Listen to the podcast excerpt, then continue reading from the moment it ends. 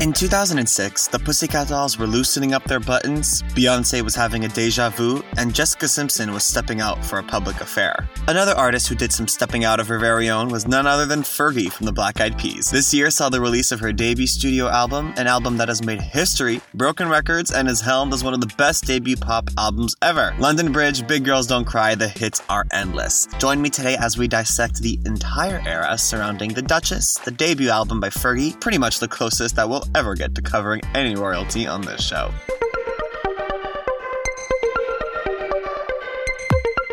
Hey everybody, my name is Michael Kodosh, and I'm here to welcome you all to Planet 2000s, a place where we celebrate pop music's most iconic moments from the most iconic decade in pop music history. Let's dive in. Hello, you guys, and welcome to a brand new episode of Planet 2000s. I am your host, Michael Kadosh, and today we're going to be talking about Fergie and her 2006 album, The Duchess. Now, this album is pretty legendary. I definitely owned it when I was younger. I remember buying it at HMV when they had their little 2 for $25 sale. I think you'd have to get 2 albums for $25, and that was usually the popular albums were like that. I think I had gotten Fergie and Gwen Stefani, so quite the duo, let me tell you, of the time. But without further ado, let's get into it, all right? We're talking about The Duchess. It was the debut album by Fergie. It was released September 13th, 2006 by A&M Records and by will.i.am Music Group. Will.i.am Music Group was a subsidiary of those labels, and Interscope as well. It was recorded during the break from the Black Eyed Peas' 2005 tour for their album Monkey Business, which was their second album with Fergie. It was their 4th album overall, but as you know, if you guys listened to my previous episode, you obviously know that Fergie was not one of the original members of the Black Eyed Peas. She joined in a little bit later and then ended up helping them achieve their incredible mainstream success. That obviously was going to translate into her solo album, or at least people thought, and they were correct. It was a really successful album. A good chunk of the material was actually recorded within the first 7 years. I should say not the first 7 years, but 7 years prior to the album being made. This goes back from when she was in this group called Wild Orchid, and she was still trying to make a solo album, and she was still writing music. And so a lot of the songs that ended up on this album were actually written during that period as well, and just updated because she only really had 1 or 2 months to record this album after the Black Eyed Peas tour, since will.i.am really wanted to put out her project right away and establish her as a solo artist as well. My solo record has always been a plan in my book since I was 7 years old. 7 must be the magic number because this record was done over a period of 7 years. It wasn't all at one time. There were songs that I wrote when I was in Wild Orchid to parting ways with Wild Orchid into becoming a member of the Black Eyed Peas. There's a song called Losing My Ground. It's about a very crazy subject matter, which is my relationship with drugs. And it's about that moment when you realize that your whole world is falling apart. And I was very careful to not hide that on this album because it's part of who I am. And that struggle makes me who I am. It's important that I let people know on my album where I've been, so that people know how hard the struggle has been and where I've come from. Because I don't think a lot of people know. They can sit there on the internet and I don't know if I'm allowed to say, talk a lot of but do they know who I am? This is my chance to let people know who I am. The album went across many, many different genres, including pop, hip-hop, R&B, reggae, punk rock, and soul. One thing that I really admire about Fergie and her musicality is that she's always giving props to the people who came before her, and she's always giving props to the people who have inspired her. And you can always hear that in her music, you know, whether it's through the usage of samples, or whether it's just through the actual sound itself, or in interviews. You know, Fergie is always giving props to the people that came before her and the people who helped pave the way for the sound that she is now trying to achieve with her music. Female MCs were a big influence for me. You know, Roxanne Shante, Queen Latifah, Moni Love, Salt and Peppa. Those were women that I looked up to because they were strong, you know, they were ballsy, and I feel I'm that way. You know, sometimes I get flack for that, but that's who I am. The album was an immense success. It sold nearly 4 million copies in the States, 6 million copies worldwide. Production was done mostly by will.i.am, and some tracks were done by Ron Fair, John Legend, Paulo Rodon, and Keith Harris. But as I said earlier, you know, the journey to making this album was not an easy one for Fergie. After 10 years with the group Wild Orchid, she joined the Black Eyed Peas and eventually began work on her solo album. She went on to state in an interview that it was, in terms of the actual process of making the album, that it was a very serene, complete opposite to the chaos of touring experience. experience. I was alone a lot, which is something that doesn't happen to me on tour, so I got to find these emotions that are a little bit deeper to the surface. For example, the Makeup song, All That I Got, and Velvet, which are very intimate lyrically and feeling-wise. I wanted Louder to sound like Velvet feels. Very smooth, and I wanted it to be sensual. There was always something that she thought of. Every single song had a image in her mind that she was trying to achieve with this record. The album's title, The Duchess, is actually a derivation of the novel title The Duchess of York, as Fergie, which is a derivative of her own last name, Ferguson, and Sarah Ferguson, the actual Duchess of York, share a surname and a nickname, Fergie. It obviously garnered a lot of media attention, and Sarah Ferguson, the real Fergie herself, commented, "Automatically, everyone in America thinks I'm Fergie, the most beautiful woman in the world from the Black Eyed Peas. You know, I rang her about that, and I said, Fergie, it's Fergie. Now that you've done this, you have to sing at a concert for my foundation, Children in Crisis." I think that that's kind of iconic that Fergie was able to create that relationship. And I think that actually helped her within establishing a name for herself in the media, because most people already knew of Fergie, but now they're looking at like this, sexy sexpot dancing, singing Fergie and not the Duchess of York that we're all used to. And it was quite a genius image, I have to say. And from a marketing perspective, they really did a great job of capitalizing off of that. Fergie stated that the album was a very colorful album, that there was dub, reggae, and stuff like The Temptations, and also some rock and roll. She really was diverse. The singles that were released off the album were London Bridge, Fergalicious, Glamorous, Big Girls Don't Cry, Clumsy, and Finally. 5 of those 6 singles were actually top 5 singles. London Bridge obviously being the first single released from the album. She performed it on David Letterman, TRL, The Today Show, and the VMA pre-show. It didn't get the best reaction when it first came out. A lot of people were saying that it was kind of a ripoff of Holla Back Girl by Gwen Stefani, but it was very successful. It was number 1 in the US and number 1 in New Zealand, and it created a really great vibe for Fergie while gearing up to release this album. When it comes to iconic tracks, I truly believe that Fergalicious is just one of those tracks. Fergalicious is very precious to me. I emulated the cadence of JJ Fad. It also samples one of the songs that was a favorite of mine to go dance to, Afro Rican, Give It All You Got. So it's very nostalgic of my past. It's obviously a mix of the words Fergie and Delicious together, but the song itself, I think, made one of the stronger cultural impacts on society, at least, in terms of the singles from this album. It was co-produced by will.i.am, and a lot of critics kind of called it the sister to My Humps by Black Eyed Peas. It was inspired by Salt and Peppa, and there are a few samples in the song Give It All You Got, and as well as Supersonic by JJ Fad. She wanted to create, like I said earlier, this kind of sound that paid homage to her idols. She said that, she loved Salt and Peppa, Roxanne Shante, and all the female MCs, and that's what this song really put up. She performed it at the 2006 Billboard Music Awards. It's known for its Willy Wonka and the Chocolate Factory video. It got heavy rotation on MTV and Much Music, so a lot of people know the video very well. There were a few controversies within the song, though. One of them was in March of 2009, former NWA member The Arabian Prince actually sued Fergie's record label over unpaid royalties for including a sample of Supersonic by JJ Fad, which was a song that he produced. The lawsuit was filed in the New York Supreme Court, claiming that Tamika Wright, Jerry Heller, and Ruthless Records owed him 20% of the royalties from the song, and he also claims that the label refused him payment on numerous occasions. Ouch. One of the more iconic feuds that kind of came out from the song was Fergie versus Nelly Furtado. Now, when I was a kid and Promiscuous by Nelly Furtado was coming out, this song had come out afterwards. A few months. So Promiscuous was already a hit and it had already done its thing. And Fergie has a line in this song where she's like, "I ain't promiscuous." And everyone was like, oh, is she like throwing shit? A lot of people were like, you know what, that's just reaching. Like, it's promiscuous is just a word. Well, then Nelly Furtado put out the song Give It To Me with Timbaland and Justin Timberlake. I'm going to read you some of these lyrics from Nelly Furtado's verse, and you guys make the judgments. "I'm the type of girl that'll look you dead in the eye. I'm real as they come if you don't know why I'm fly. See you trying to switch it up, but girl, you ain't got to. I'm the Wonder Woman, let me go get my ropes. You love my ass and my abs in the video called Promiscuous." So it has actually been confirmed that verse was about Fergie. Nelly Furtado believed that Fergie was trying to rip off her style, which is kind of ironic to me, if you want me to be honest with you, because they all came out at the same time, and if anyone's copying anyone's style, Nelly was copying Gwen Stefani's style, so she needs to sit down with that one. But yeah, no, she actually wrote that about Fergie, and so now they're saying that kind of was like the back and forth, and it started from Fergalicious, but I think it had started from things that people had heard them say behind the scenes, and then they decided to bring it to the music. We love a little pop beef, let me tell you. Glamorous was released as the third single from the album. A lot of people compared it to the songs Luxurious by Gwen Stefani, Jenny from the Block from Jennifer Lopez, and Material Girl by Madonna. Glamorous is a song that is not just about being so glamorous all the time. You know, it's telling about, you know, the things that I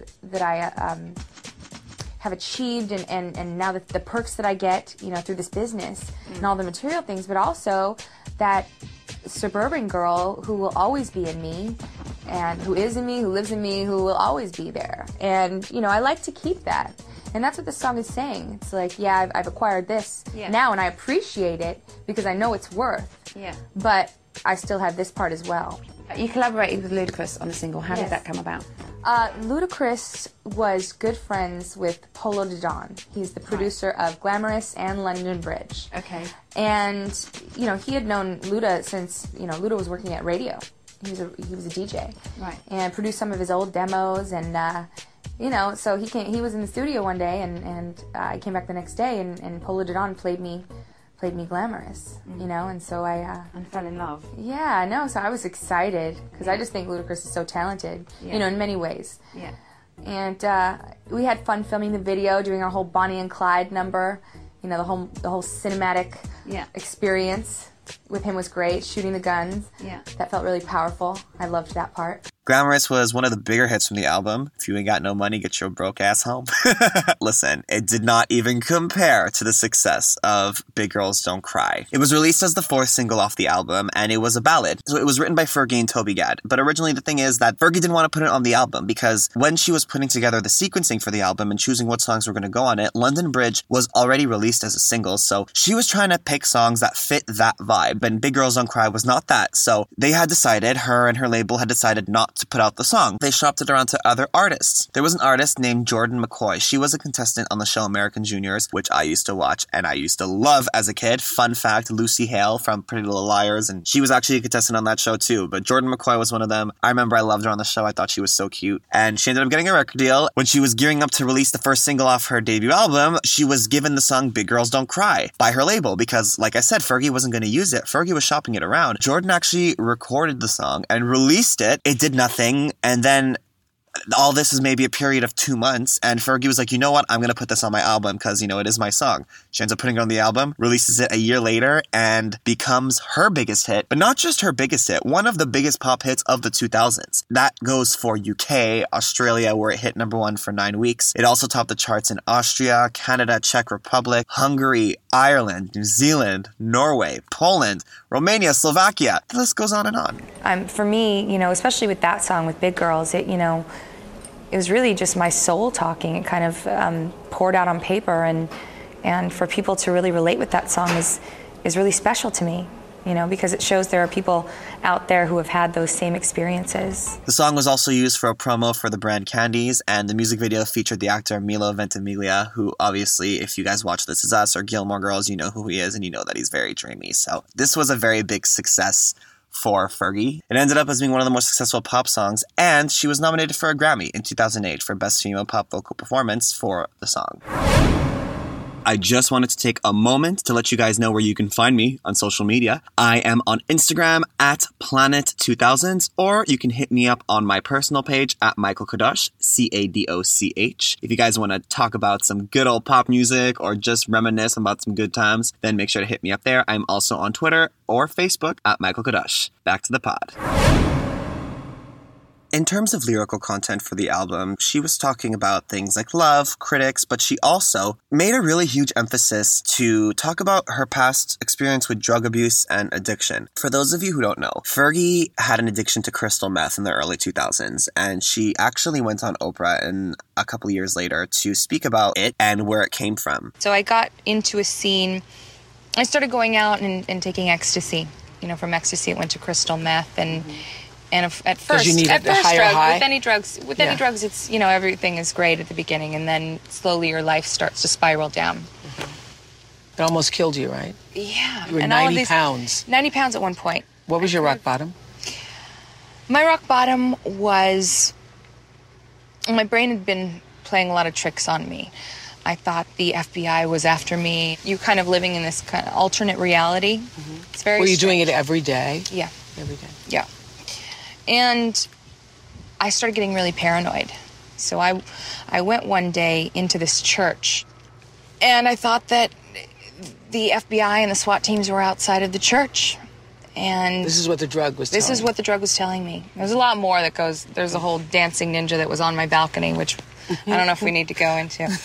But my mind was going some places. So I said I had a conversation with God. I'm very close with my higher power. I have a very strong connection with it. And I said, all right, if I go out there and the FBI and the SWAT team's not out there, then it's the drugs, and I'm stopping. But if they're out there, then obviously I was right this entire time, and it's a big conspiracy. So obviously I went outside of the church, and they actually kicked me out. And there was no SWAT team. There was no FBI. Just me and God. And, did you keep your promise? I kept my promise. Yeah. That day? That day. That was it? That was it. How long were you on drugs? How long were you in that spiraling down? It was very quick for me. I was actually lucky I went crazy because that made me stop. It was a year, almost a year's time. So it was pretty quick. So yeah, Fergie was in a girl group called Wild Orchid in the late 90s. They were touring. They just weren't doing well. She really wanted to go solo, and she didn't know how to do that. She didn't know how to confront her girls because it felt like she was closing a friendship if she did that. And she turned to drugs, started doing ecstasy, and then it moved on to crystal meth. You know, she tells that story with Oprah being in that church, how it drove her crazy. And she was seeing things, and it drove her to that church, and she was like, the FBI is after me. She also said in an interview that at one point she was painting her windows black. She was down to 90 pounds, almost at the brink of death, which is kind of scary to think. Just like any drug, you know, it starts off amazing and then your life starts to spiral out of control. And that's what happened to Fergie. She wanted to talk about that in her album. She wanted to be honest. And that's something that I commend her for because, you know, in the 2000s, image was everything. Everything was so calculated all the time. And it was very rare that you actually got to see artists be quote unquote real because the media was so evil and so crazy to anyone, especially women. So the fact that she braved that and decided to talk about it was amazing. She talks about her crystal meth addiction in one of the songs in the album called Losing My Ground, which is one of my favorite songs. I'm going to read you some of the lyrics from this song. I woke up short of breath, but still I've got a long day ahead of me. I don't know what day it is, but tell me, because I got to know who to be. Is that me up in the mirror? Because I thought it was somebody else. Well, it's a realization when you find out that you don't even want to look at yourself. I really commend Fergie for coming forward about her addiction because, you know, there are a lot of people, I'm sure, who are going through that and who are fans of hers. The fact that they were able to see her make it through that moment, come out successful and as a very successful person in the music world, it's inspirational, and I really commend her for that. Love you, Ferg. The album The Duchess left a legacy, honey, let me tell you. After debuting at number 3, it reached a new peak on the Billboard charts 53 weeks later. That means it stayed consistent for over a year, and it reached a new peak of number 2. It stayed on the Billboard charts for 94 weeks and has since sold 3.9 million copies in the USA. It is certified 4 times platinum. It was a number 1 album in Australia for 4 weeks in the summer of 2007. It also went platinum in the UK, Canada, Japan, New Zealand, Poland, and Russia. The Duchess also became one of the most commercially successful albums for the years 2006 and 2007. Furthermore, with the immense success of the 4th single, Big Girls Don't Cry, which became her 3rd solo number 1 hit, she became the first female artist to have 3 number 1 hits from the same album since Christina Aguilera did so in 2000 with her debut album. Once Clumsy hit the top 10, the album then became the first album of the new millennium to have 5 top 10 hits, record that only Katy Perry has broken since with her 2010 album Teenage Dream. Fergie had also 5 consecutive top 5 hits in Australia, becoming the second artist to achieve that feat with a debut album. And the first to do so was Delta Goodrem with her 2003 album Innocent Eyes, which had 5 consecutive number 1s. Now, while analyzing the album after 8 years of its release, Jason Lipschutz of Billboard commented, "A monster hit by any metric, as well as an underrated pop pastiche that introduced the world to a fearlessly individual female artist that had been hiding in plain sight. It arrived. It conquered. And 8 years later, it still has no upshot. It's a weird, wild debut and one of the most successful ones of this century. Fergie deserves retroactive praise for an uncompromising first look and will keep spelling tasty with an E tucked in the middle." Honestly, I truly have Gwen Stefani and Fergie to thank for teaching me how to spell bananas and delicious and tasty and all those words because of Fergalicious and Hollaback Girl. So love you girls. Fergie also embarked on her debut solo tour with 23 shows across the USA, and it was titled the Verizon VIP Tour. She won an American Music Award for Favorite Pop Rock Female Artist, an MTV Video Music Award for Female Artist of the Year, and a Much Music Award for Best International Video. All in all, I think it's safe to say that The Duchess is one of the most successful debut albums of all time. 15 years later, it's still just as fresh, you guys. I was just jamming to it today while preparing for this podcast. And yo, every single song is a banger. My personal favorites, Big Girls Don't Cry, Losing My Ground, All That I Got, the Makeup Song, mostly because I just love a ballad, and I love Clumsy and Glamorous as well. Mary Jane Shoes is the perfect song if you want to have a little herbal moment.